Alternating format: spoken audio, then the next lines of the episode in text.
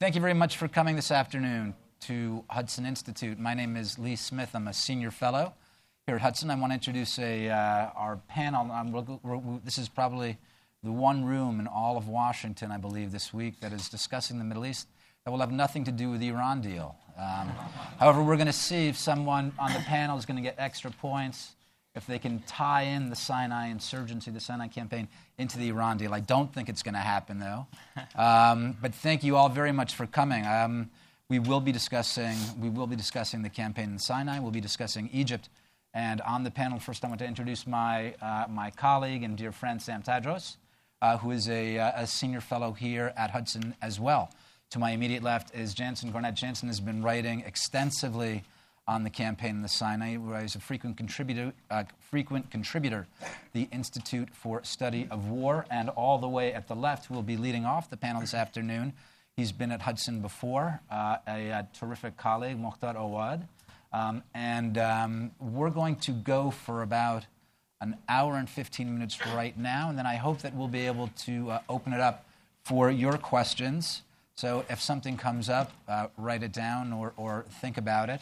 And, uh, and I hope that we'll get to that before we, uh, before we settle, uh, settle up and close here at 1.30. In the meantime, uh, Mokhtar, if you, would, if you would like to lead off, thank you very kindly. Thank you, Lee. It's, uh, it's always a pleasure to be back here and always a pleasure to be on a panel with Sam. Uh, nice to see uh, Jantzen for the first time. Um, the topic we're going to discuss today is, of course, I think if we try to frame the, the importance of it, we all know the, the tired points. Egypt is the largest country in the region, and um, you know uh, many countries tend to follow the way of Egypt, as the saying goes. But uh, you know, to, to, speak frankly, Egypt is a country that more or less now is looked at as one that is to expect what the, the bad things are, or what the negatives are, or um, what kind of chaos it could possibly bring, as opposed to a country that can have added value in the region. Uh, and that's, of course, another issue you know, to, to be dealt with. So we focus on the security situation, which, to be honest, I don't feel has necessarily been um, analyzed in a, um, a structured way um, ever since July of 2013. Um, there's a lot of uh, political points being made. Oh, well, you know, uh, Morsi's ouster happened, the coup happened, and therefore this is what we get, and this is the direct result of that. Or, um, you know, the, simply because there is uh, repression of the MB, then you'll continue to get violence, and that's that. The reality is that there is a very complex um, security situation in Egypt, or, or, or, threat kind of matrix, if you will. Um, and I'll briefly go through that. In Egypt, we have multiple threat theaters and multiple threat actors. And when we talk about the theaters, the first and most obvious is, of course, the Sinai and the insurgency that's in the Sinai. And here's the first group indigenous, Sinai based jihadist groups with links to international organizations, international jihadi organizations. The second theater is largely mainland Egypt. Um, I will include here the Delta and Upper Egypt, of course, in, in Cairo. And to a smaller extent, we could add a potential third theater Hopefully not. Um, and that's, of course, the Western Desert. When we talk about the other groups that are operating in Egypt, of course, the most dominant um, and the deadliest is the Ansar Beit al-Maqdis, now so-called Sinai province, uh, after it pledged allegiance to ISIS in November of 2014. But in reality, there's been a parallel track of violence, if you will, that has sprung up since uh, July of 2013.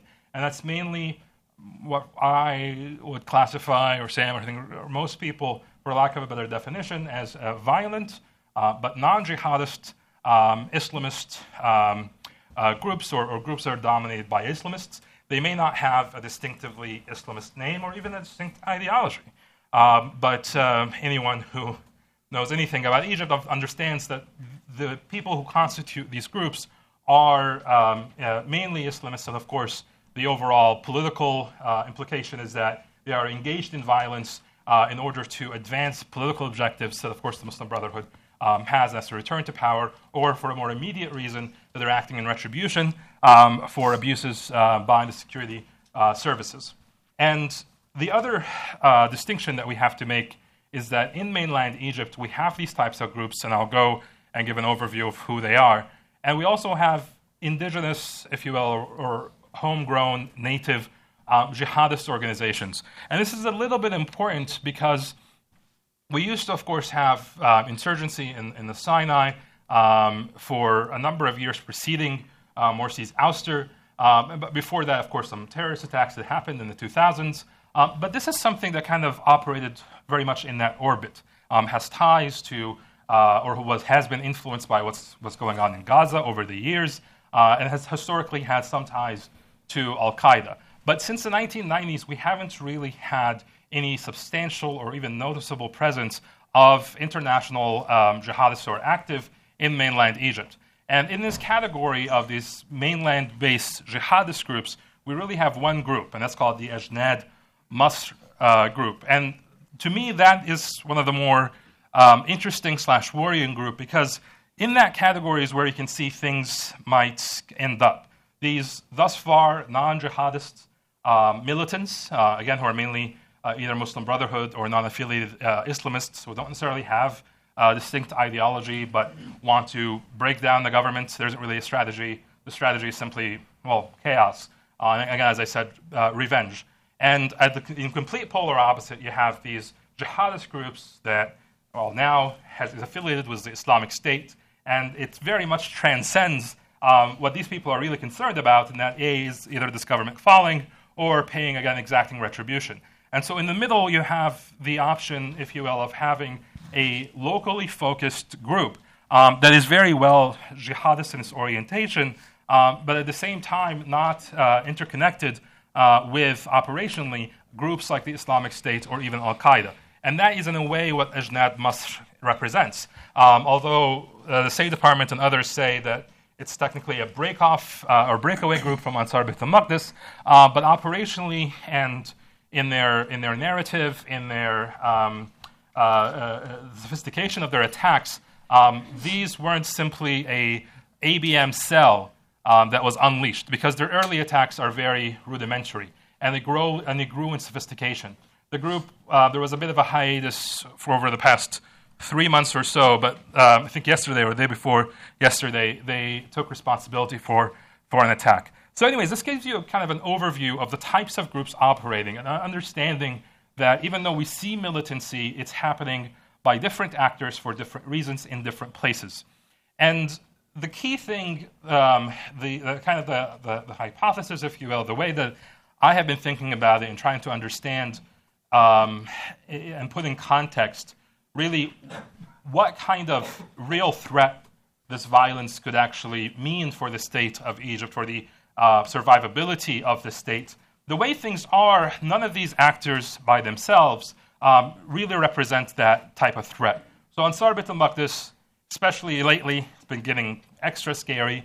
Uh, and, and, just on a tangential point, um, something that's really worrying is not actually the, the consulate uh, attack necessarily that happened, but for me, it's the attack or the, the, uh, the um, attempted attack on the Cairo Suez Road. Um, this is an area that to me is simply inexplicable. Um, how is it that they can have a uh, presence um, there? It's supposed to be a heavily secured. If not technically, I mean, this is not written in, stone, but from my understanding, uh, one of the most, if not the most secured corridors in, in all of Egypt because you know it ties obviously Cairo to, to the Sinai in a major way. And that road itself, or um, the, the, the major road there, was built by the army. Um, and we, we've had a presence uh, there uh, in September of 2014. There was a shootout uh, in, these, uh, in the northern part of the Eastern Mountains, which is again um, uh, southwest of Suez. Um, and at the time, uh, similar thing that happens now. Again, a very worrying attack, but there was no follow up of explaining how that came to be. Um, so it's tying the September incident of militants being present again west of Suez. Uh, and, and just this week, uh, a, suspected suicide bombing, or sorry, an attempted suicide bombing, um, maybe, uh, and this is pure, um, uh, you know, not really based on any, any actionable information, but it, it seems like there is a presence that we haven't been made aware of, um, not just in Cairo, uh, which the Cairo, which the Italian consulate attack makes obvious, uh, but also in the eastern region uh, of, of Cairo, which is, is a desert area and is a mountainous area as well. But back to what I'm saying about what's my overriding kind of uh, focus, what I look at as, as, what could potentially actually be the thing that could uh, begin to break break down. And this is unfortunately very doom and gloom, but it's something that I have thought about uh, for quite some time over the past year or so. I, I, I will have a paper coming out uh, later this summer that's based on all of this all of this research, and that the Sinai uh, group is largely confined um, to the Sinai, both in terms of its objectives and largely in terms of its operations. Um, and, and, this is because they don't necessarily have, um, I think, the framework to position themselves as the um, you know, uh, top Egyptian Islamist, uh, uh, jihadist, uh, sorry, uh, group. And, and, I think they're in, attempting to be that. And especially with the pledge to ISIS, it's forcing them, as, and Sam can get a little bit into this. We, we, we will have a paper out on this very topic, I, I hope, this, uh, this, this, next month. Um, th- th- their pledge to ISIS is kind of forcing them to be more than what they really are in their DNA, and that's a Sinai group. And at the same time, as this is happening, they can't do much because they're not present outside of the Sinai in a substantial way. And so the key threat is this reservoir of thousands of Islamist youth, really. Again, some brothers, but the most, the majority are not actually affiliated with any group. Some people mistakenly, and, and perhaps it's a bit, um, uh, let, me, let, me, not use the word, but some people mistakenly you know, say these are liberals or seculars. This is, this is just absolutely hogwash. These are other people, uh, not because you're not operationally inside the Muslim Brotherhood. Uh, that makes you then a liberal. Um, there are many people who their worldview is very much um, uh, uh, you know, is exactly like uh, the Islamists. And the fact that they're not part of the organization doesn't mean that now we have liberal Egyptians who are involved with this. No, this is, if there are cases, these, these are very rare cases. Um, and for the most part, these again are, are, people who have an Islamist worldview. And the problem is, is whether or not these individuals, over the long term, as they see that their current tactics aren't really actually getting them anywhere, um, this idea of exacting retribution without having an overriding ideology and, and, a, and a, major objective to actually achieve regime change, um, then the best possible example to follow, um, and, and the group that quite literally has the means, the idea, the full package, that I can promise you, you know, look at Syria, look at Iraq, look at Libya. We can do this here too. Uh, if you can imagine an ISIS salesperson. Um, you know, that I think is a very uh, good um, package uh, that uh, these people can find appealing. Uh, and, and, and things are only recently starting to move in this direction, I believe. Uh, I, I interviewed a, an ISIS um, member, an Egyptian ISIS member, who was in Aleppo. This was um, in the late summer of last year. And I asked him why, why he went there. And he said, well, Egypt is not a land that's ripe um, for jihad. And of course, I'm summarizing the conversation. And what I'm afraid is that more and more people like him who are susceptible to joining groups like ISIS would begin to see that actually, well, maybe conditions could be ripe uh, for jihad in Egypt. And so if we start to see things moving in that direction, that more of these youth are, are joining ISIS or themselves creating jihadist groups because again, the, the, being jihadist or being Salafi jihadist, there, it means that there's going to be an overriding ideology that's going to um, allow them to, to, to, to have an objective to take over the state as they would want it. Um, there is where we have the possibility of small groups picking up arms in some villages, in some towns, um, in, in, certain places. Uh, get more in detail about this.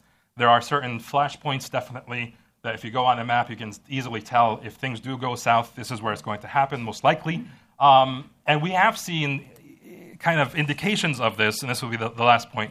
Uh, in July of 2013, when there were very few, sure, but uh, even two or three are problematic, towns that were outside police control in July, and some many more towns that actually could have went um, that way. And I'm afraid that if we start having a situation where um, these groups, so one of them is Revolutionary Punishment, which has carried out more than 130 attacks, claim to have killed 150. I couldn't verify this independently. But if a group like that has shown promise of being able to carry out sophisticated attacks, if they decide to change course and actually pick up weapons and try their luck, um, that is, I think, the kind of uh, war, the kind of fighting, kind of symmetrical uh, warfare that I don't think the security services in Egypt are well equipped for. Uh, frankly, any security services in the world will have a major problem dealing with.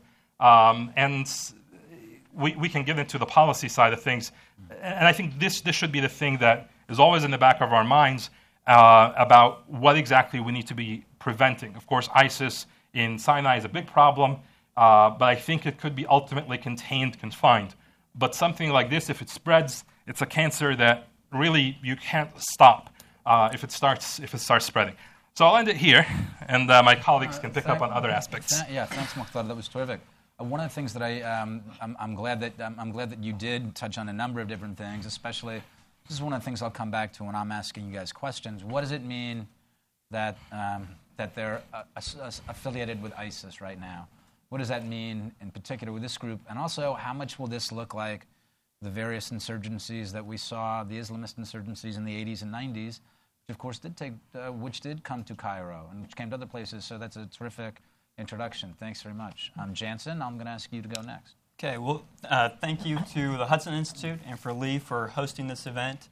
And I'm, I'm uh, uh, very honored to be a part of this panel with these two excellent uh, experts. Um, I'd like to just take a, a, few moments and talk about the specific uh, security situation in the Sinai Peninsula, and, and specifically ISIS's affiliate, Ansar Beit al-Maqdis, or, or Wilayat Sinai, Sinai province, whatever you would like to call it. Um, the security situation in the Sinai is, in my view, uh, very discouraging, and I don't see it improving anytime soon.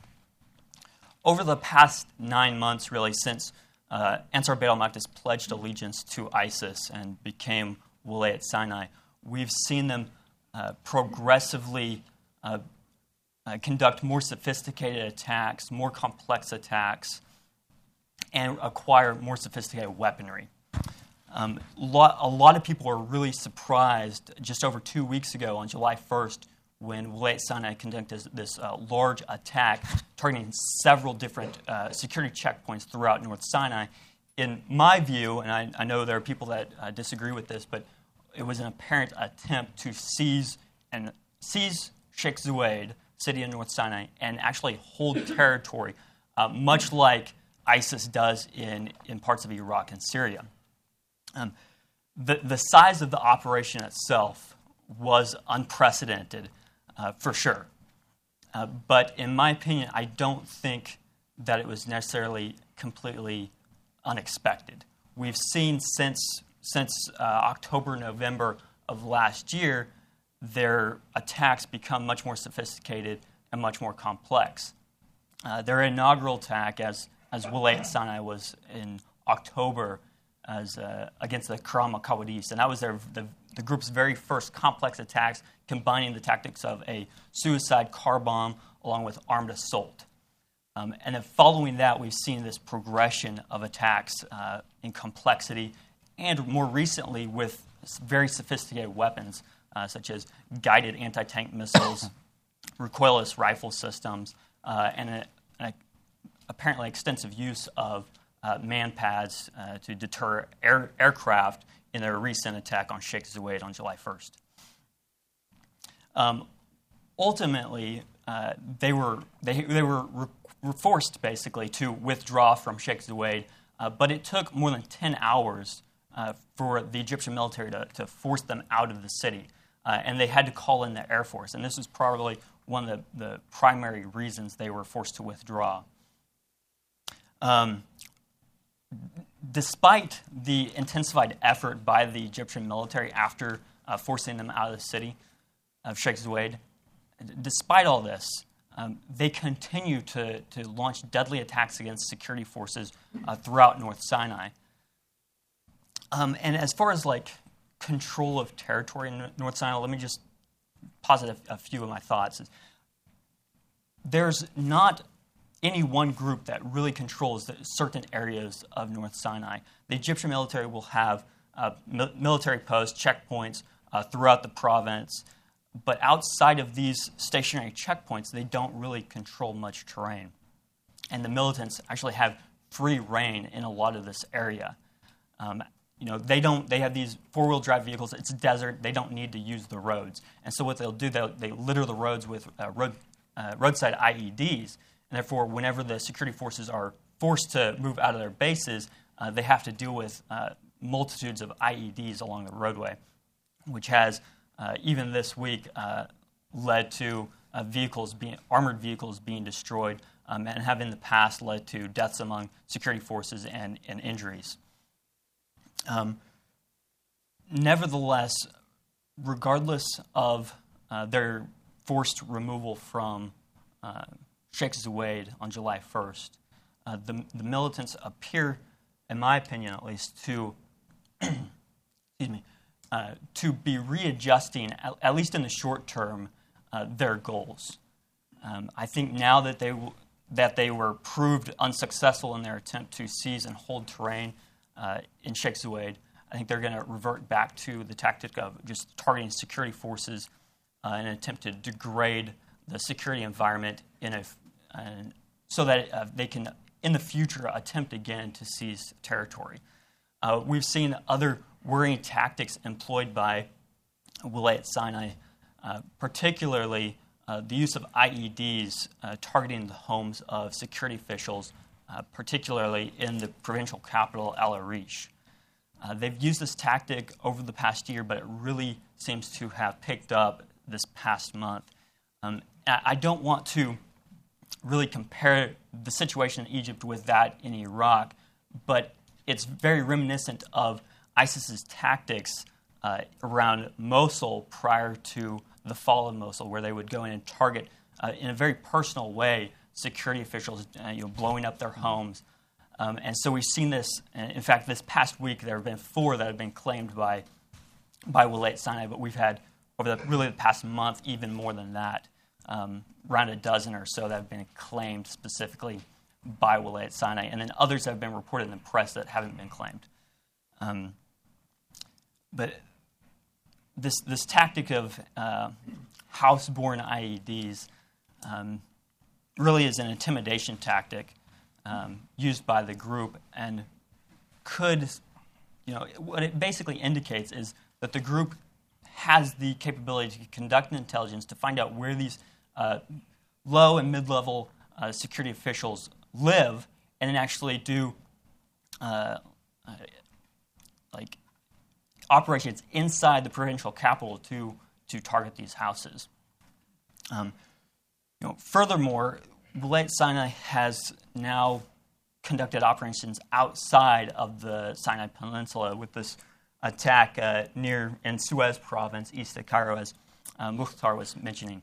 Uh, but also, prior to that, just on Saturday, the car bomb attack that was claimed by ISIS against the Italian consulate is, is very concerning. Notably, it was claimed by ISIS, but not specifically attributed to Wilayat Sinai. Uh, this is uh, significant insofar as it suggests that, that ISIS has a separate operational cell in the Cairo area, distinct from that of Wilayat Sinai. And this gives rise to the possibility that uh, ISIS is preparing to expand its operations uh, far outside of Sinai into the heart of Egypt, into Cairo. Um, and we may, in the, in the, coming months, actually see a new Wilayat uh, up here in Egypt. And this is uh, very concerning for the stability, not just in Sinai, but, but for all of Egypt. Um, how am I on time? That's, that, I mean, if you want a couple more minutes. Uh, just a couple other things I'll note is as far as like the insurgency t- measures taken by the government, um, there some of these measures, such as the uh, buffer zone in, in Rafah along the border with the Gaza Strip, uh, the curfew, uh, and then other collective punishment type measures, uh, has a negative impact on the population uh, who already distrust the government and adds to the list of grievances of the local population. And this, in turn, pushes people that were possibly on the fence to go and actually join these organizations, or if not join, they at least sympathize with Wilayat Sinai more and uh, ISIS and their ideology. Um, I'll, I'll, close. Okay, great, um, terrific. Um, you was very helpful introduction, very helpful describing what the actual, you know, what the actual campaign is looking like. And one of the things that I, I definitely want to come back to is look, what does it mean to actually control a space as large as the Sinai? When you're talking about they have the, you know, the, the, um, the government, the regime has control of checkpoints and stuff like that, but around there it's very hard. So, in order to win this insurgency, in order to bring peace to the Sinai, what's that going to look like for the state to control it? So, Jantzen, thanks very much. Sam, if you would like to uh, round it off, and uh, Sure. thanks very much. Well, thanks, Lee, for um, organizing and hosting this panel. And uh, uh, the virtue of being last is, of course, that you learn everything that needs to be learned from the two And gentlemen then you get to write everything down. that spoke uh, before you. So I'll be very brief in, in what I say, not to, to repeat everything that was um, already said. Um, the, I'll basically raise three points here. The first point, uh, echoing what Mokhtar has said, Egypt is facing four different security challenges. That's important to understand because the lack of understanding that they are different security challenges helps explain to us why the Egyptian regime has failed to deal with them. The fact that they cannot distinguish between those various threats and thus develop strategies to face them helps us understand why we're talking still about these threats today, two years after the military supposedly said that it would end the situation in Sinai, end the terrorism threat in a couple of days. So these four challenges, Mokhtar um, has described them. The, there is a threat coming from Libya. Obviously, the fall of the Qaddafi regime there has meant that it's an ungovernable territory. There are three affiliates of ISIS already existing in Libya. There's a civil war going on. There's an abundance of weapons. And it's a 1,000 kilometer border with Egypt, where the military historically has not had a strong presence. The army was always deployed to the east to fight Israel and has, does not have the kind of local connections on the ground with the tribes there that the tribes are already well connected to their Libyan counterparts. So the threat there is serious. It's the one that can really lead to um, a serious destabilization of Egypt, especially if that threat is able to go through the Western Desert and tap into the Islamist reservoir in the south of the country, where we have to remember these are the territories that voted with the higher percentages for the Muslim Brotherhood, for the Salafis. These are the most, this is Islamist heartland in Egypt. The second threat is, of course, Wilayat Sinai.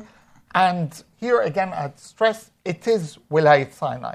It's not a coincidence that when they gave their allegiance to ISIS, they didn't get the title Wilayat Egypt. They got the title Wilayat Sinai because they are a Sinai based group.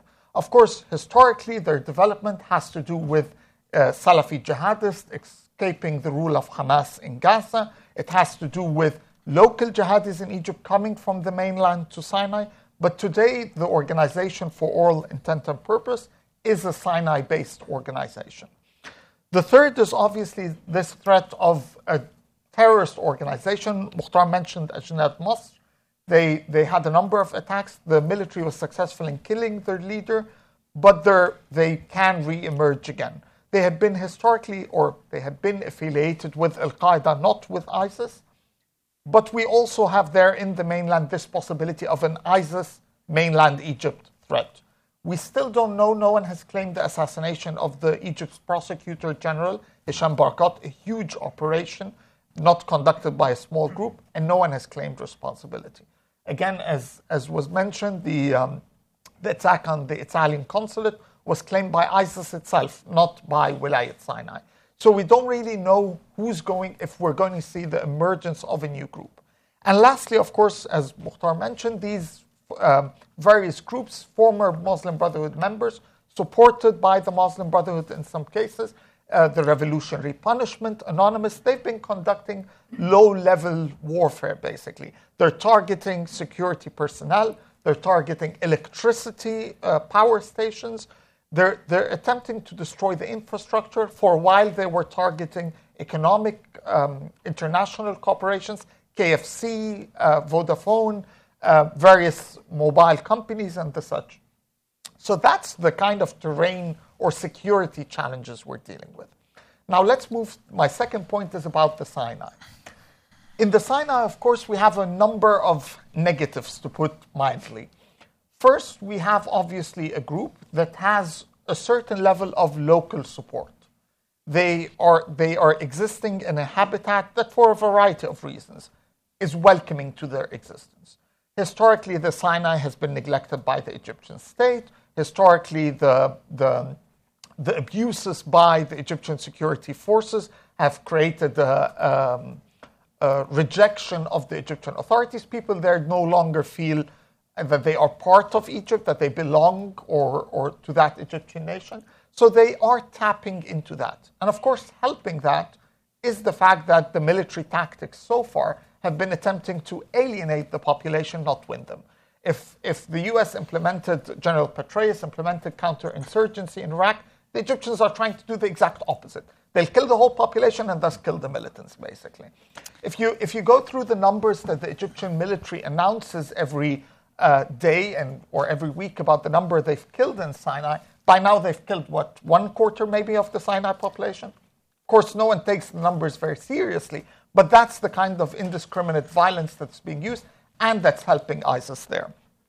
They've also had a huge sophistication in terms of weapons. We've had two naval attacks so far. One of them was a defector from the military who killed his, his uh, co sailors, got his ISIS team on it, and attempted to use the ship in an attack on Israel. It was foiled, and, and the, the Air Force, the F 16s, ended that attack. And then you had this attack just, uh, what, two days ago, where they targeted a ship, uh, a Navy ship uh, in the sea. So we now know that they have advanced weaponry to target the Egyptian Navy. They also have advanced weaponry to target the Egyptian Air Force. We've had incidents before of attacking Apache helicopters, of, of various helicopters used by the military. And this is why what ended the, the assault on the Sheikh Zuweid after 10 hours was the F 16s and not the helicopters, because the Egyptian military knew very well that if the helicopters were sent, they would be automatically targeted by them. And we've also had a huge number of, at least huge in terms of advancement uh, techniques, of former military officers joining ISIS Sinai. Um, the guy running their military operations is a former, um, what would be the equivalent of the SEALs in Egypt, uh, is special forces in Egypt. Uh, we've had the the ISIS um, the ISIS um, terrorists that conducted the suicide attack on the Minister of Interior in uh, 2013, September or so of 2013, was a former officer. We have uh, about 10, 15 officers, mid level officers that we know of at least, that are there. So these guys are bringing in their expertise. They're not just your regular Joes who are turning into violence. These are guys that have had military training, that know what they're doing with these weapons. On the positive side, and there are some positives, one must say, it's a peninsula, meaning that at the end of the day, it might take you time, it might take you years, depending on how incompetent you are, but it's a peninsula. You can isolate it, you can close the doors from both sides and deal with it. So the, geo- the geography of the Sinai is not helping the terrorists in this. And this brings me to the second point of the positives that there is both a capable and willing partner on the other side of the border. Meaning, Egypt is greatly benefiting from the fact that Israel is there on the border. For the first time, we're seeing extremely high level cooperation on intelligence. One way, one might add, i.e., the Israelis are helping the Egyptians deal with the situation in Sinai. So, this is, they're getting better intelligence because of the Israeli presence. They're getting better information monitoring and all of that. Lastly, and this does matter in a region where we've seen armies that are running all around, that are um, run away from battle, as in Mosul or as in other armies around the region. The Egyptian army is fighting. It's not running away, it's not abandoning its post, it's not escaping from battle. This is a country that is not divided among sectarian or ethnic lines like Libya, Syria, or, or in Iraq. This is a country that has had a very strong sense of nationhood that its army is willing to defend its post. And that, in a sense, is very important in battle. Now, my last point is about the US policy towards Egypt and towards these challenges. Obviously, Egypt is important to the United States. Um, we know all the, the traditional reasons. The Suez Canal is there, and of course, the threat from the Sinai to um, passage, free passage in the Suez Canal is huge. We, uh, its borders Israel. It's uh, um, uh, the most populated country in the Arab world, and all of that. And in a sense, U.S. policy towards Egypt has been guided by this Cold War mentality. Ever since Dr. Kissinger came to Egypt in 1974, the idea was Egypt is a, the most important Arab country. We're going to bring Egypt out of the Soviet orbit, bring it to the American orbit. It will lead the region for peace, prosperity, and everything. The reality is, this is no longer the Egypt we're dealing with. Egypt is no longer a regional player that will be able to lead Palestinians and Israelis into some kind of peace process. It will not play an important role in the Sunni camp countering Iran. Egypt is no longer a regional player, it's really a playing field.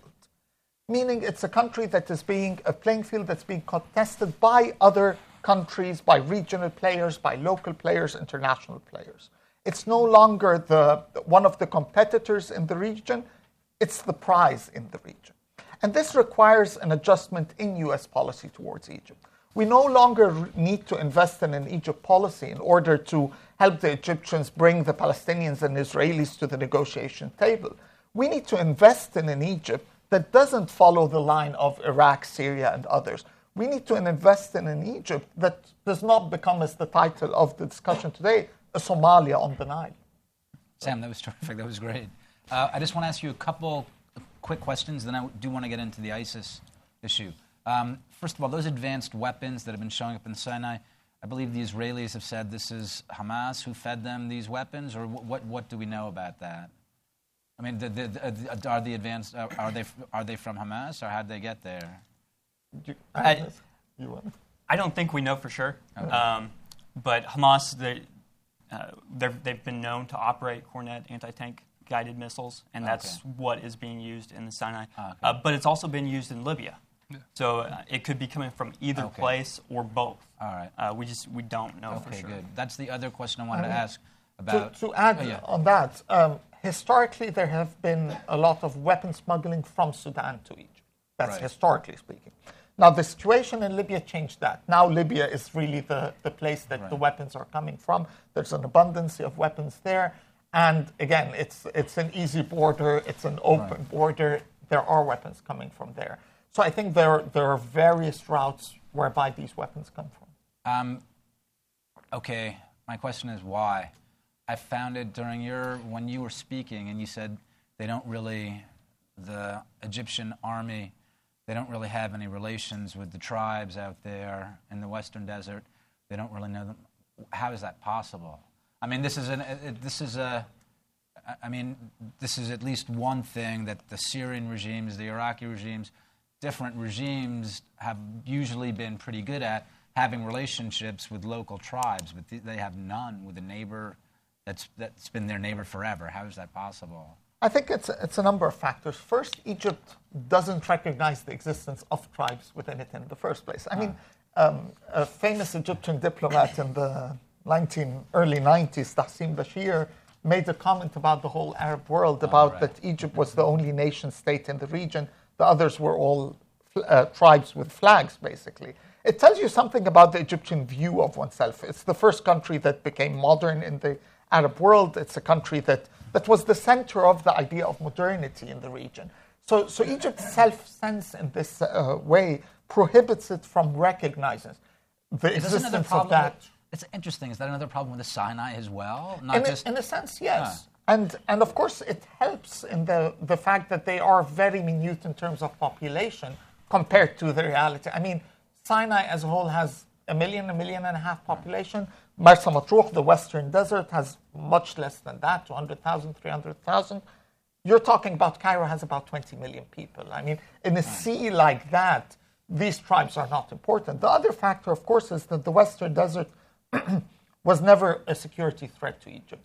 The army was deployed in the east to fight Israel. That was the, the, the, where the wars were, that was where the threat was.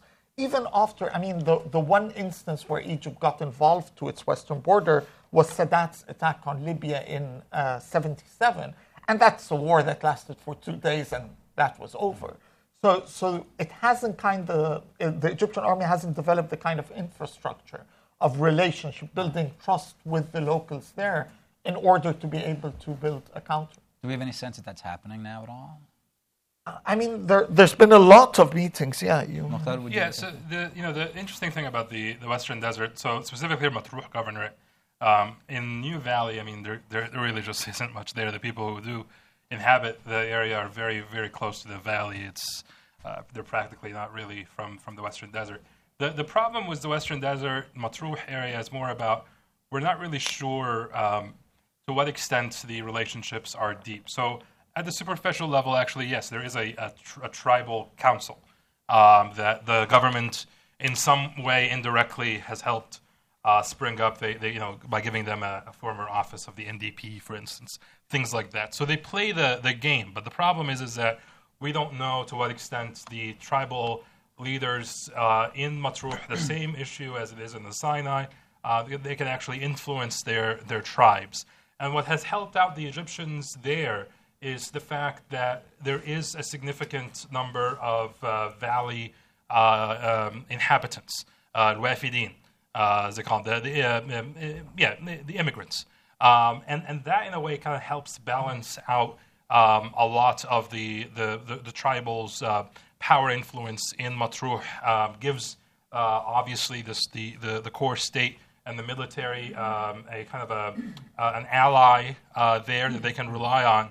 Um, and historically, of course, uh, trade with Libya has helped kind of make sure that this area at least has a semblance of, of decent uh, economic activity. activity. Uh, you know, I've always went to Marsa Matruh uh, growing up, and uh, you know, the Souk Libya there was, was always you know the place where you can get the uh, cheap imported stuff from Li- from from Europe.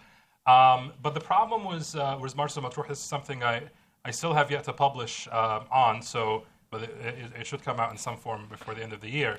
Um, is that you do have a strong Salafi presence there historically, um, and and what we've had seen almost coincidentally, as with the Sinai, a Salaf, uh, the Salafization of the Bedou um, in their customs, in their in their uh, uh, religiosity, and the uh, Salafi Dawah of Alexandria, um, the, the strongest satellite um, uh, presence that it had historically has been in Matruh.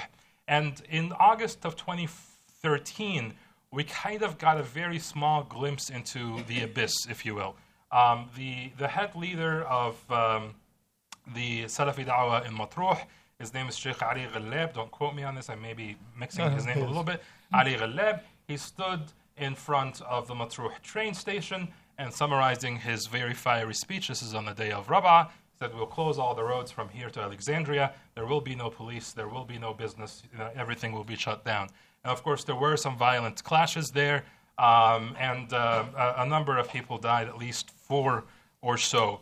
Um, and, and again, it's it's been mostly kind of a strike of luck. I, I actually want to give the military a little bit of credit there, uh, but again, I, I think it's because of these uh, in, you know these factors that there's just so many people from the Nile Valley um, that there is a, a bit of economic activity. The governor of uh, Matruh before the revolution. Um, as, as you know, anyone who's from Egypt knows this anecdotally. There's always, you know, this one good governor that everyone tries to remember. And Matruh, this was the guy who brought McDonald's to the beach. Um, so that's pretty impressive. Um, you know, and, and so, so, so anyways, they had some economic um, uh, uh, activity. And, and, and the military was actually, and this is actually a very interesting case study, and, that, and that's why I've, I've gotten interested in it, and, and, and we'll have something out um, summarizing the story, which, which unfortunately hasn't really been out there. Um, they, they acted almost 180 degrees different from the way they acted in the Sinai. Uh, very quickly, they sat down. Uh, okay, uh, who's afflicted? We're going to give you blood money. Settle down. We're not, you know, let's let's not flare things up. Let's not let's not cause any problems. Um, and sure enough, they were able to exert influence on the Salafi Dawah Sheikh, who was standing there and deviating from the flock uh, of the Dawah um, and, and basically threatening that we're going to do all that you've ever feared will happen. And um, they got to him and they convinced him that you know the Brotherhood was trying to use him um, as a tool to uh, destabilize the governorate. And uh, within a month, he was standing in a celebration on Matruh uh, National Day and thanking the military intelligence of the governorate for standing up for the people. So in a way, they got to him. You know, they either scared the, the living you know, out of him. Well, look, you, you, you said they were playing, they were paying blood money, and they were dealing with. Look, what, why isn't this then? It, it seems that in a sense, uh, the state does know in some ways how to deal. Yeah. How to, because one of the things that struck me when the three of you were speaking uh, in your opening remarks, you kept coming back to the idea of revenge. Yeah. Right. You all kept coming back to the idea of revenge, and uh, w- without turning this into a, uh, an anthropological exercise, but clearly revenge is, is an aspect of Egyptian culture. So why does the state, why does the army go into Sinai the way it does that you were describing, Sam, and it's proud of the indiscriminate uh, casualties that it racks up? Why can't it do the same thing that Mokhtar is describing here in Matruh? Why? What's, what's the issue? Sam, actually, if you want to, if you want to start with this, then we'll, yeah, then then we'll actually go and Jantzen, I'm going to ask you uh, again, just like in terms of, think it in this way, in terms of what what the state is what the state is getting wrong about Egyptian society, because it seems in some ways that's what you're describing, and that's what Mokhtar said went right in, in the desert. Um, partly, I think they don't know anything else but to shoot indiscriminately. I mean, um, that's what they've been trained to do. They, the level of training competency of the troops is highly questionable, to say the least. So, on, on the one hand, that's the very nature of, of the kind of, of training that these guys have had. But I also think it, partly it's um, there is a push for such violence, such um, indiscriminate killing of people in the Sinai inside mainland Egypt by the population at large. Um, I mean, if the military kills 10, the kind of reactions you get in Egypt, why didn't they kill 100? Um, why? I've, I've heard. Why? The, I mean, it's the, the, the fight against the Muslim Brotherhood, against largely Islamists in Egypt, is a fight to the death. And the population that uh, rejected the Muslim Brotherhood's rule, whatever percentage we will ascribe to each side, there is a clear divide today in Egypt and I mean, I, I, remember in the early days the song that was uh, uh, that was sang that we are a peoples and you are a people. We're not even the same people any longer. So there is this. I don't want to use the word fascist, but there is this push inside Egypt for indiscriminate violence. Um, people are unhappy. They think the army is too weak in the way that it deals with the Sinai, mm. and the pressure is actually on the military to be harder. Mm you, you remove people from uh, uh, next to the Rafah crossing, remove all of Sinai, and just bomb the whole place until you kill all the terrorists. Right. That's a typical attitude to get in Egypt. and I think it's, a, okay, I'm sorry. it's also an attitude inside the troops, hmm. meaning um, um, the regular soldiers and, and low level officers are the ones being killed in the battlefield.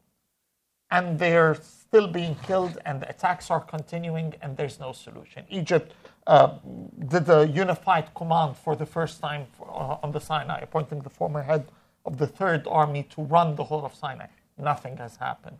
They've, uh, they've killed so many people, nothing has happened. So there's a lot of pressure from the low ranks of towards the generals, and of course towards the top general, President Sisi. Be tough, do something, be, be more violent towards them we need to defeat that threat. Interesting.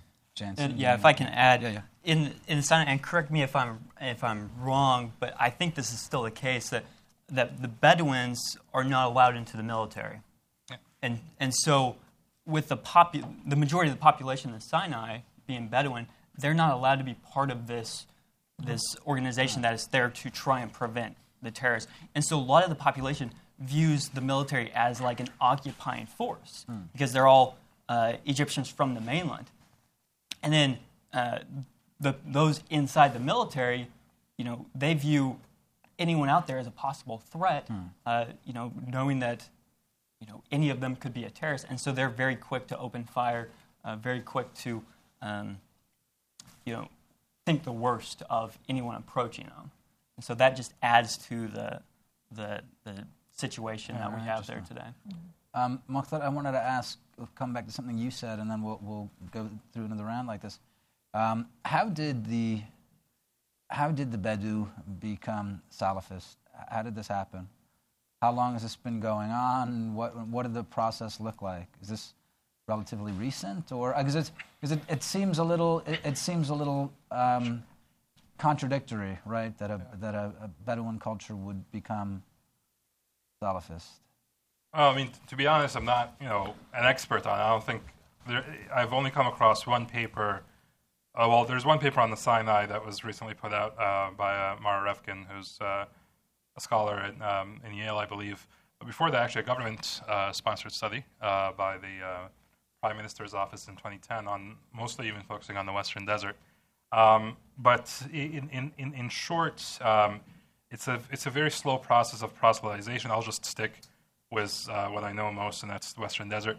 Uh, there was a very slow process of proselytization. Um, a lot of the, um, the, the younger members of, of these tribes, um, you know, uh, kind of tracked well, if you will, with um, was was Salafi teachings. Again, you had groups like the Salafi Dawah of Alexandria. So again, we have a, a very. Uh, so who, who's proselytizing? Is that it? Who's proselytizing? I mean, a sheikh from Alexandria or Cairo will go and say, "We can get these guys on our side," and most likely, or, understand, or, or, or, or, people, or people who are leaving to go in, uh, people who are from these Bedouin communities being exposed to these ideas in mainland Egypt. But if I, if I focus again on, on, on what I, I know a little bit best about, uh, you know, in the case of the Salafi Dawah, um, they kind of looked at um, these Bedouins, um, their practices and their customs are many of them are actually contradictory of the teachings of Islam, and so in a way there was there was always a,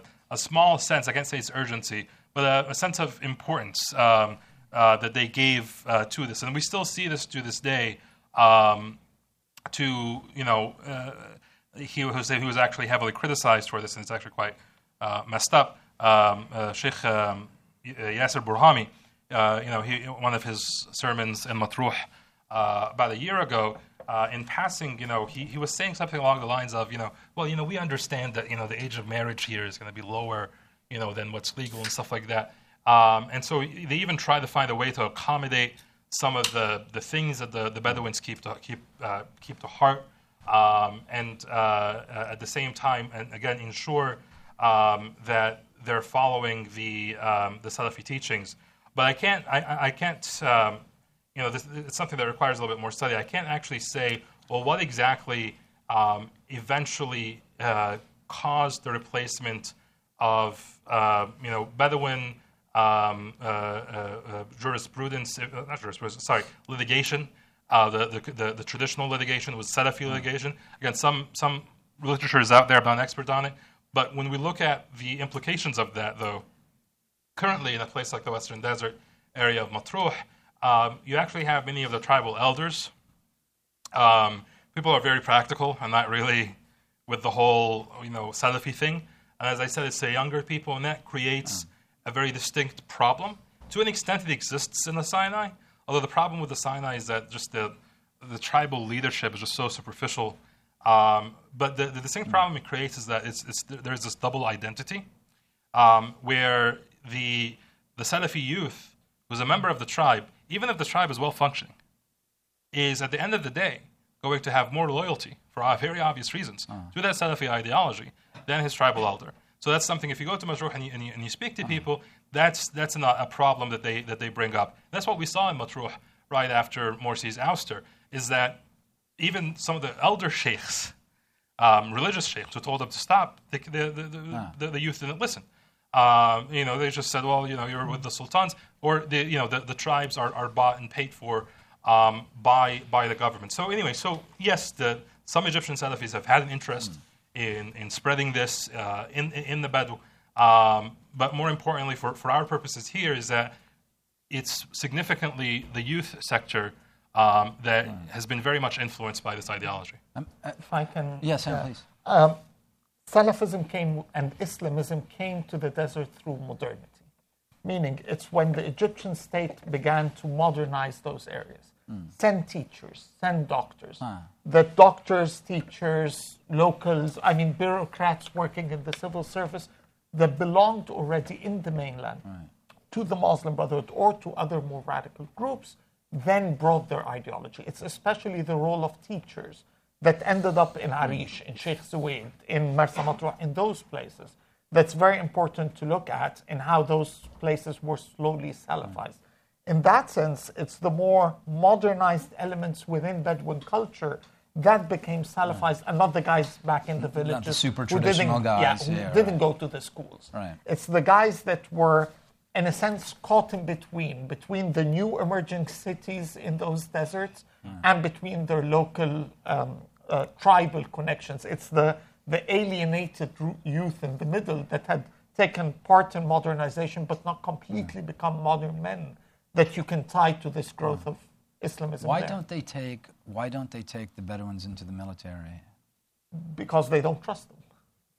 I mean, it's fascinating. I mean, what you're describing. I mean- what you're describing is the Egypt, the, uh, the the government has effectively created a second state that is now a Salafi state, basically. Mokhtar, were you going to? Uh, just real quickly, um, uh, nothing too significant, but this is so pervasive um, that uh, mainland origin Egyptians who are from Matruh, just because now their ID say Matruh, they suffer the same treatment, even though they're not Bedouin. And they can prove and they can tell them that we're actually from, you know, Bahira, we're actually from Kafr Sheikh. It's just so pervasive. Sorry, it's just a tangential comment. But yeah. I mean, especially in the Sinai, it's um, the Sinai was obviously occupied by Israel starting 67 until not 73 until 82, when the Israelis finally withdrew from most of the Sinai. Um, and during that period, the Egyptian state developed a mistrust of the Bedouins. The fact that a number of Bedouins Oh, yeah, yeah, obviously right. coexisted with Israel, whether they cooperated, what this, what's the meaning of collaboration, that's all complicated questions.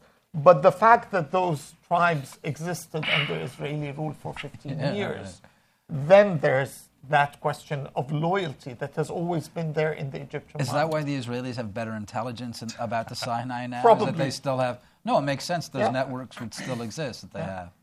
Um, let me come back to the question that I want to ask about ISIS. So, first of all, what does it mean to become part of ISIS? Look, because it's been my impression with some ways is that, you know, like with Al Qaeda, right? You sort of pledge allegiance and they send you the membership cards and t shirts and stuff like that. And maybe you get some money, maybe someone raises money from you, but you're not necessarily taking orders from a cave, from a guy in a cave in Waziristan. ISIS, what does it mean to be, what does it mean that this is now Wilayat Sinai, that this is a part of ISIS? Jantzen, do you want to? yeah, what we've seen since their incorporation into ISIS back in November is, you know, originally I was I was debating this. I was like, okay, well, what does it mean? I mean, Ansar Beit al-Maqdis was already already one of the it was the deadliest group in Egypt before pledging to ISIS. So what's going to change? But over time, we saw that they started taking on the same tactics. Uh, I, I mentioned the uh, house-borne IEDs. Well, Right. that's a tactic that ISIS in Iraq uh, employed extensively. Um, you know, we saw beheadings uh, significantly increase pri- just prior to um, their uh, Pledge of Allegiance and then following that. Uh, and then we've seen their capabilities as far as like constructing, uh, you know, massive um, vehicle-borne IEDs, um, as well as, uh, you know, a lot of it's just the the techniques, the tactics they use. So what happens? Do they send, does ISIS headquarters in Raqqa, do they send someone to, Uh, we don't know for sure, um, but I think that I think they would have had to have somebody uh, come with and, and give them hands-on experience. It's not just like you know over email sending them instructions on how to create an effective. I mean, one way that you would imagine, I'll, but I mean, one way you would imagine that some of the information is transmitted is that we know that there are plenty of Egyptian fighters in, in Syria. And so some of the guys who are coming back, they know different things. Um, you know, I would imagine that's one way. Yeah, in, in March of 2014, March of 14, um, Ansar al-Maqdis at the time um, gave eulogies on several other fighters that had been killed, and there were several of them which they specifically identified as having fought jihad in Iraq or Syria. And so we know for a fact that there were a number of fighters that went, fought, and had returned and joined the group. So uh, certainly there's there's more than just those as well. Sam, do you want to? Yeah, I mean, it's, it's a big question what it means to be ISIS. In a sense, you're getting the glory of the name, uh, and it is a Well, that, that, no, that, that, name. no, that's what I mean, and, and it was the same with Al Qaeda. It's a, I guess that's what I mean. How much of this is branding, right? Because because he, the Obama White House, in lots of ways, has made ISIS um, th- the key issue, what it perceives as a vital threat to U.S. security, and presumably that is that's here in the United States. That they would some guys, the few Americans who are fighting there would come back, or that this is becoming larger and larger. The different attacks are now being claimed by ISIS. So I guess that's what I'm trying to get at. How much of this is simply branding, and how much of it is really there's some sort of organized, larger institution or, or body? But I, you're right. To this kind of person, it's a glorious name. So to Uh, be I mean, associated with ISIS, it's, uh, it's the thing. I mean, Right. um, after years of, after 85 years or 87 years of the Muslim Brotherhood, it's still where it began. It's out of power being persecuted. After years of Salafi education trying to change the Egyptians, the Egyptians are still the same people. After years of, I mean, Ayman al-Zawahiri has been fighting jihad against the Egyptian regime since 1964, when he joined the first cell jihadi cell. Wow. And where is Ayman al-Zawahiri today? Well, in a cave in Afghanistan or a villa in Pakistan, but besides the point. In both cases, he's not anywhere. He's not doing anything. But these kids, they take over Mosul, they declare a caliphate, they control a huge territory, not in some desert of Afghanistan that no one has heard of or cares about, not in Somalia, in the heartland of the Islamic caliphate, the historical caliphate between Baghdad and Damascus. This is where the whole story is. So that's a huge brand for mm. anyone. That's, that's the cool group to be part of these mm. days. We've, there have been various reports in the Egyptian media. Of course, nothing in the Egyptian media should be taken without 10 grains of salt, to say the least. Mm. But about, for example, being, people being trained by ISIS in Libya. So various members from Sinai would go to Libya and be trained there. Again, how accurate it is, we don't know. As, as Jantzen mentioned, uh, a number of ISIS uh, Sinai, Wilayat Sinai fighters had already fought in Syria. Uh, one of them, for example, the military officer who conducted, or the police officer who, uh, who did the suicide attack on the Minister of Interior, he had fought in Syria. So, so there are all those links. this was a police officer who Yes, a former that? police Oh, wow. officer, um, mid-level officer, and uh, so you've got those attacks. I mean, those those kinds of links being there. But the big question, I think that that, and this is where I think we have a disagreement about Sheikh Zuweid, is um, what it actually means to be ISIS, in the sense of yes, you learn the military techniques, but ISIS is distinguished by A, its brutality, and we haven't seen that in Sinai. So there ah, have been attacks, punishment against civilians that are accused of cooperation with the military. But to a large extent, they've tried to win the local population and not make them hate them. So it's not the ISIS types, hmm. it's not sending the heads in boxes to the, the tribal leaders to tell them, well, learn that lesson. They haven't adopted that brutality that we know about ISIS. So it, it makes you, it's a, it's a big question whether it's, it does mean anything more than just giving an allegiance and getting some military training. Interesting. Mokhtar, do you want to?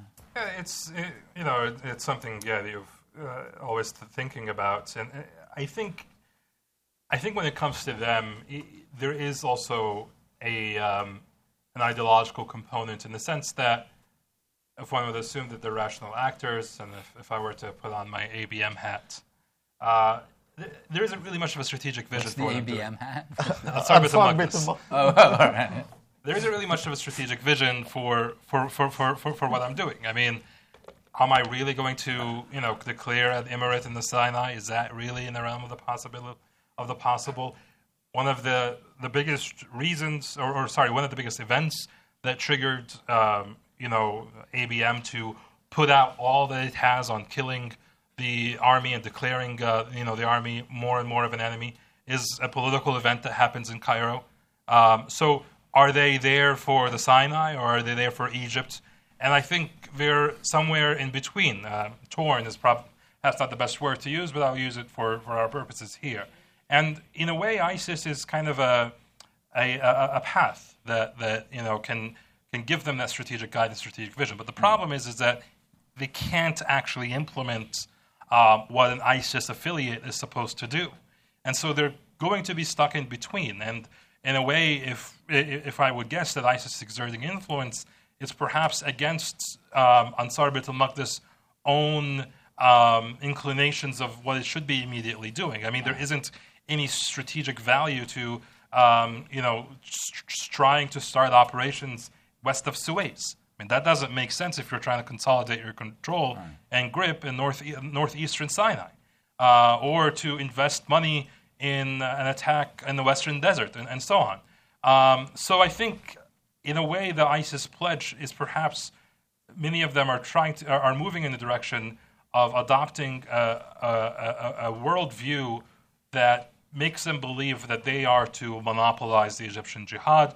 They are meant to be the Egyptian group and not just the Sinai group. Mm. And so it's very interesting, and, and, we'll continue to see the implications of this, I think, for, for, for months, if not years, uh, to come.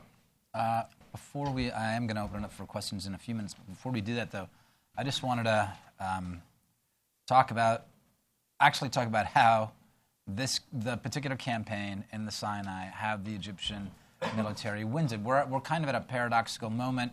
I think it was you, Jantzen, who was saying, um, or maybe it was you, and I think it was you, saying that uh, finally they started uh, airstrikes on, on one of the groups in Sinai, or maybe it was you, Sam. And it struck me that this is actually, you compared it to uh, the surge, you compared it to the surge, and, we're at a moment right now where that's what the United States is doing, right? Where the United States is flying, uh, flying air support, air support of you know Iraqi forces and hitting ISIS. We're not running counterinsurgency campaigns. This White House. So what advice, and remember, this administration for a long time didn't want to give the Egyptian military certain things that it said it was going to give, like planes, like helicopters. Um, what argument does the administration have at this point saying, no, those aren't going to work, if that's precisely what the White House is doing? Fighting the same kind of war instead of when we look and we say, no, it's better if you fight a counterinsurgency campaign. What's the argument that this administration or perhaps the next administration needs to make to a longtime ally, even though you're right, it's, not, it's a very interesting point. You're saying it's not the same Egypt, but in order to help this Egypt uh, at least quell this campaign in the Sinai, what does, it, what does it say? What does it do? Sam, if you could start with that. Sure.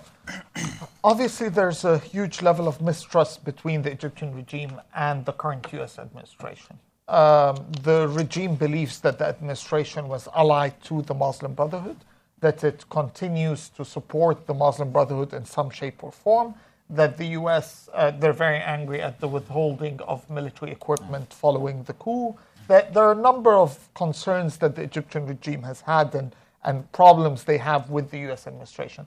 So there is no trust towards the Obama administration that these are friends.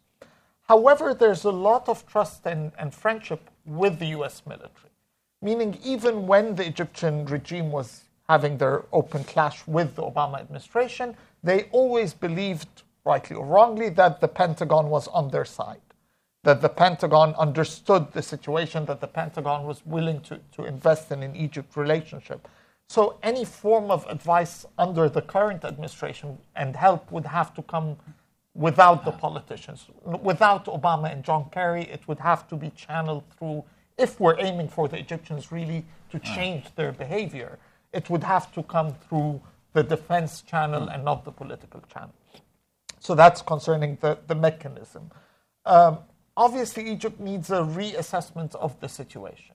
Uh, they've been doing the same thing repeatedly and they've been getting the same results. No surprise. They need a different strategy. Now, how can they develop the strategy? There are uh, obviously a lot of technical military issues here beyond my understandings of the issues. But we obviously, they, they need an, uh, a mechanism to seal the Sinai in the sense of the first step is to make sure that we don't get more attacks inside Egypt right. proper, that ISIS and Sinai is not able to penetrate and conduct these attacks west of the Suez Canal. Number two, of course, or more importantly, even we need to protect the Suez Canal. We're going to get the opening of the new canal as Egypt builds it um, in a week or August, less. August yeah. 6th. August 6th. So, so uh, two weeks. So we're going to have, this might be an opportunity, this might be an event that we would witness an mm. We need to remember 10% of world trade goes through the Suez Canal. That's if there is a blockade of that canal, a ship is in there. This is something very serious. Um, oil to Europe. This is something. I mean, that could affect the whole world, to say the least. Um, they need to develop a strategy to win the local population. We've had a lot of news about the tribes coming together to create a fighting force against ISIS. Nothing has actually come out of this, and most of it has been exaggerated games in the media. But we need a mechanism whereby the locals in the Sinai would be empowered enough to fight that enemy from within. Jantzen, do you want to? Well, how does this? How does this? How does this campaign end successfully for for a longtime American ally? Yeah, not not just end generally. How, how does it end well? Well, I, I don't have an answer for that for how it ends well, but I, I think there there are steps that we can do to absolutely improve it. I I think what we did uh, March or April when we uh, reestablished the uh, the military aid to to Egypt, uh, 1.3 billion dollars. What they did, they they got rid of um, the loan guarantees, um, which means Egypt can no. Uh, this will takes effect in after 2018, but they can no longer use advancements on the loans to make large purchases, which means they're going to have less money to buy Hmm. the larger items like the F-16s, um, tanks, and then they also uh, divided into, I believe it was four different categories that the money would be, you know, going towards. Hmm. And one of those categories was specifically counterterrorism, counterinsurgency. So I think that's a good step uh, towards kind of helping um, kind of put our money where we believe it's going to be best used uh, for counterinsurgency in the Sinai. Um, but there's there's certainly other steps the Egyptian military can take, like uh, ending some of these uh, collective punishment measures Right. that they've implemented in the Sinai. It was very interesting what Sam was saying before, which seems to me an enormous issue. It's like there's lots of pressure coming both from Egyptian society, uh, from Cairo in particular, and from within the military itself to come down hard on, uh, on, the, on the militants, on the Islamists. That's tough. How the military, how even competent, how even a competent military would manage that. Uh, Mokhtar, would you like to? Yeah, real, real quickly, because you know of, of our time. You know, of course, you know, have the strategic dialogue um, coming up. Um, I'm hoping it will be the first of uh, a few over the next couple of years. I think messaging still to this day has uh, a role to play. Um, we need to be able to send a strong message, as, as blatantly obvious as it is. We cannot ignore the uncomfortable reality of the psyche um, of, of the Egyptians. Uh, their legitimacy is not in question as far as we're concerned. Uh, we don't have plans to install the Muslim Brotherhood. Yes, we disagree that the Muslim Bro- we disagree on whether or not the Muslim Brotherhood is a terrorist organization, but we do acknowledge that no, they're not the best promise for Egyptian democracy. So I think we, that we're still at the stage where this needs to be uh, repeated. And I think also framing our concerns about this political dimensions, collective punishment, perhaps in a way, uh, maybe what I'm saying is fanciful, but I think maybe the, the, revisiting how we frame things. Of course, we tell them that we recognize that there is this is not their first rodeo uh, dealing with an Islamist insurgency, and if anything, they should be learning from the lessons of the 1990s. I mean, the condition is so bad that you can actually learn from the 1990s. What, what, what do you learn from the 1990s? Because there's people, the argument they would make is they'd say, and maybe not incorrectly, they would say, no, you don't understand. It was the fact that Hosni Mubarak uh, picked everyone up, put them in jail, collective punishment. I mean, there are people who would make that argument, others would say, no, that's why this insert, that's why there's still crazy jihadis fighting in Egypt. in short, and uh, Sam uh, is, is a better expert on me than this. He, he actually lived through this time period. Uh, uh, uh, and, and anyways, um, in short, uh, you know, they could tell their brother and jihadi apart. Uh, they weren't other and complete idiots. Of course, the, the Muslim Brotherhood at the time wasn't engaged in this activity. Of course, they pressed on the Muslim Brotherhood from time to time. But no, not everyone was being picked up, uh, put in put in, in in the same jail for the same reason. Uh, uh, with the exception, of course, sometimes the Brotherhood, you know, gets the uh, the, the the twist of the arm. Um, eventually, and, and, and this some people might find this controversial and uh, won't like to admit to it, but from conversations I've had with Salafis, uh, former member, no, not former members of the Islamic group who were formerly involved, the Islamic group has changed significantly now. Is that actually torture did start to slightly change uh, towards the end? What do Uh, you mean? Uh, they started to have conjugal visits. Uh, they started to uh, lessen the torture.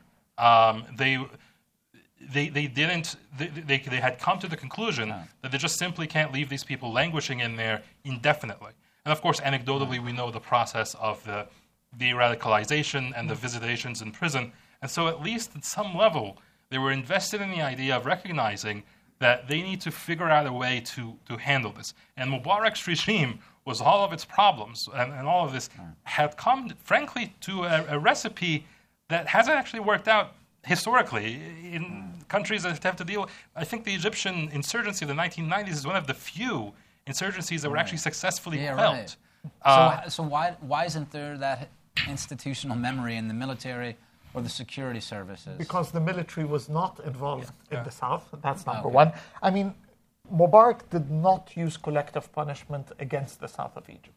Now, you might argue that's because it's a huge part of the population, because it's accepted as part of the nation, not like the Sinai, or for whatever reason. On the contrary, people in the south were actually, the tribes, if we can use the term, were actually armed in order for them to hunt down the terrorists in the south. So you created a, a habitat that was not welcoming of the terrorists, that was pushing them out.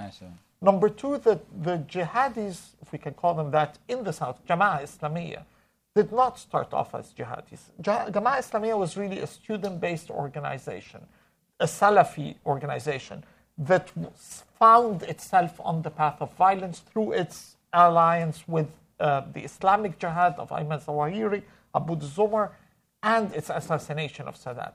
After that, it was a matter of, of uh, the, the regime killing their leaders, so they strike back and you had the insurgency. But it does not start off with the, the absolute takfir of society. Yes, they declared the ruler an unbeliever, but they disagreed with Zawahiri and with Islamic Jihad on the declaration of the military and the police as unbelievers. So it's, it's a different brand of Islamism in the sense that the regime was fighting there.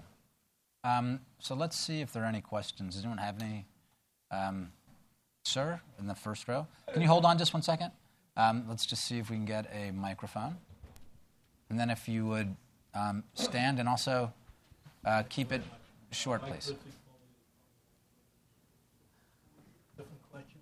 You talk about tourism, about foreign exchange, what's happened to the Christian community since we're hearing uh, the slaughter of Christians in the Middle East, and it took an op-ed last year from Ron Lauder, the World Jewish Congress, and the New York Times, to apprise the world that Christians are being slaughtered. Sam, do you want to? Sure. Um, I mean, briefly, the economy. Uh, tourism is better than it was in 2011, 2012, but still not up to the levels of uh, prior to the revolution, where it really was a major contributor to the Egyptian economy. There's also a change in the nature or the nationalities of tourists that you're getting. You're getting more Russian tourists who spend much less money. You're not getting the kind of Western tourists that you want, who, who spend really the money and bring the, the economy back on its feet. Um, there's been uh, the economic summit was a success back in March, uh, but we haven't seen any actual foreign investment, a lot of it entering the country. Uh, that's a concern on the long run. The Egyptians, um, we've had a very high inflation rate. Uh, we have, you know, I mean, this is a problem. unemployment is extremely high. There there are a lot of these problems. You need a, a very good 5% growth rate in order to make sure that the population is not at the point of uh, breaking out in rebellion again, in revolution Can, again. can I ask Sam? Um, I mean, what is the ch- what are the chances of foreign direct investment? Like, what is it? What needs mean- to happen before people will come back in there and say, "Oh, this is a reasonable." The government has been doing some steps in terms of um, changing a bit in the legal framework, making it harder for people. You used to have the cases of people going to court raising uh, cases about corruption in foreign companies, and the government uh, being forced by court order to cancel the privatization deal, for example. After 10 years after the company had been privatized, doing business and all. So there was a lack of um, confidence in the stability of the economic system in this sense. That's beginning to be changed. However, there's a there's and of course you've had a bit of liberalizing in the economy in the sense of removing some of the subsidies. However, this is the military has also taken a much larger share of the economy than previously. We've had a huge expansion Really? in That's- the projects being given directly to the military that um, private companies are not able to compete in government contracts, that all the contracts are given automatically to the military. And that's a problem, obviously, for free economics that we believe in. On, on the Christians, um, obviously the Christians in Egypt are facing a different challenge from the Christians in Iraq and Syria, where it's really eradication that they're facing. Uh, in Egypt, you have official discrimina- discrimination by the government in form of regulations um, that make it extremely hard to build churches, for example. Um, discrimination against Christians in government appointments. You don't have a single Christian in the Egyptian intelligence, not in the Egyptian uh, state security. 1% cap on Christians in the army and the police force, about 1.75% in the judiciary, um, less than that in the foreign service. So you have those official discriminatory policies. You also have a huge problem in attacks happening on the local level in the villages. We've had an attack in the village, for example, of the 13 of the 21 victims of ISIS in Libya, that the Copts who were beheaded. Uh, President Sisi promised to build a church um, in their village, where they had the village they had come from, and the mob basically gathered and said, "We won't allow this church in our village." So you get these kinds of attacks that no one gets punished for, which creates, of course, a culture of impunity, leading to a culture of encouragement. Hey, let's attack the Christians. Nothing is going to happen to us. And more so, we're going to get our demands met. We, you get instances of churches being told you're not supposed to have a bell, you're not supposed to have a, any cross on top of the church, no dome, no tower, these kinds of regulations that Salafis are trying to impose on the local level. So it's, it's still a very challenging situation for the Christians of Egypt. Thanks, Sam. Uh, another, another question? Hi. Oh, okay. Do you, you have a question? Is that microphone working? I got the microphone, so. uh, I'm Get the microphone away from him now. I'm Charlie, and I work with Jantzen at Institute for Study of War. Ah, Uh, do so you you've think? got a. Working. Do you think that the Sisi regime genuinely wants to solve the problems in North Sinai, or does this war on terrorism contribute to his legitimacy? Uh, That's why do you why don't you start with that, and then that's an interesting question. Okay. Yeah, I, I think it's it's absolutely in uh, Sisi's interest. Uh, one, just because he doesn't want it to spread. So obviously he's going to try and contain it. But he also has uh, this military relationship with with Israel that he's he's concerned about, and so for that as well, uh, he wants to stamp out stamp this out. However, that plays into the hands of the jihadists in in the Sinai because they they put it in those terms as, as Sisi is the protector of Israel, which you know tries to galvanize this, the jihadist support in the Sinai. But it's absolutely in his in his interest um, to stamp out the insurgency there. This is actually, I'm, I'm, I'm glad you put it like that because that's something I wanted to raise. I mean, Sam, you mentioned this as well, how, you know, very elegantly the Sinai is a peninsula and you can close it off and you have two different sides. And the Israelis have been very helpful. And if this is, part, if this is partly a rallying cry for, this is partly a rallying cry for the jihadis, is this also a problem elsewhere in Egypt? I mean, maybe I'm misunderstanding, but it's it's seemed to me that it would be a problem if it's if this becomes a if this becomes a uh, a phrase that's echoed in Cairo as well. That Sisi is helping protect the Israelis from you know Sam and. What's the I mean, Egyptians of all stripes, political stripes, Islamists, whatever the Western press calls liberals, whatever, share a common theme of anti Semitism. That's not news to anyone who's following Egyptian politics or Arab politics in general.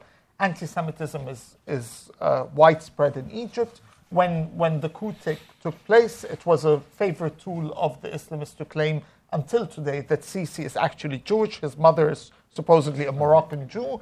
And of course, the pro regime people claim that Hassan al Banna, the founder of the Muslim Brotherhood, is himself a Jew.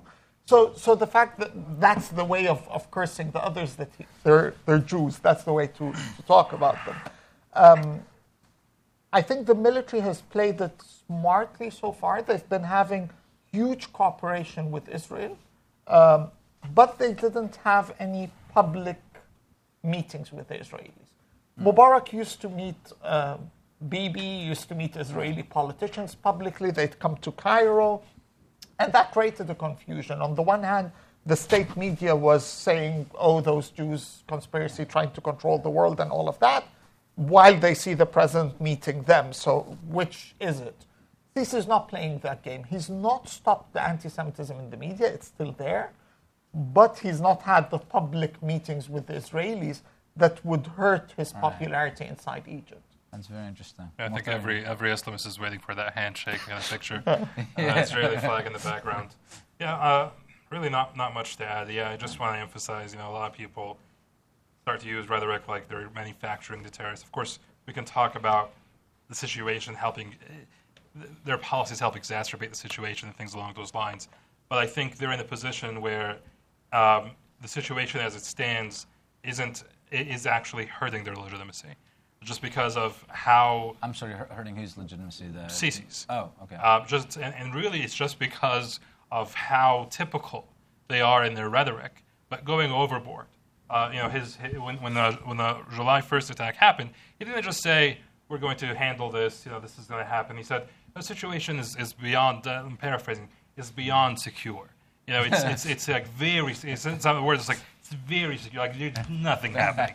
You know, so that's that's actually a very big problem. I think with the population that that it's difficult, despite how much they worship. Uh, you know, a large se- segment worship him. I mean, at some level, any any human in, individual in Egypt, there's any educational level, start, is going to start to ask questions and, and, and really be disillusioned um, with, with with how bad things are, are getting and how he's saying I have it under all, uh, under control. Right. So. Let's have one last question. And um, this gentleman right here in the second row. Hold on, wait for the microphone for one moment. Hi, thank you very much for for a very interesting panel.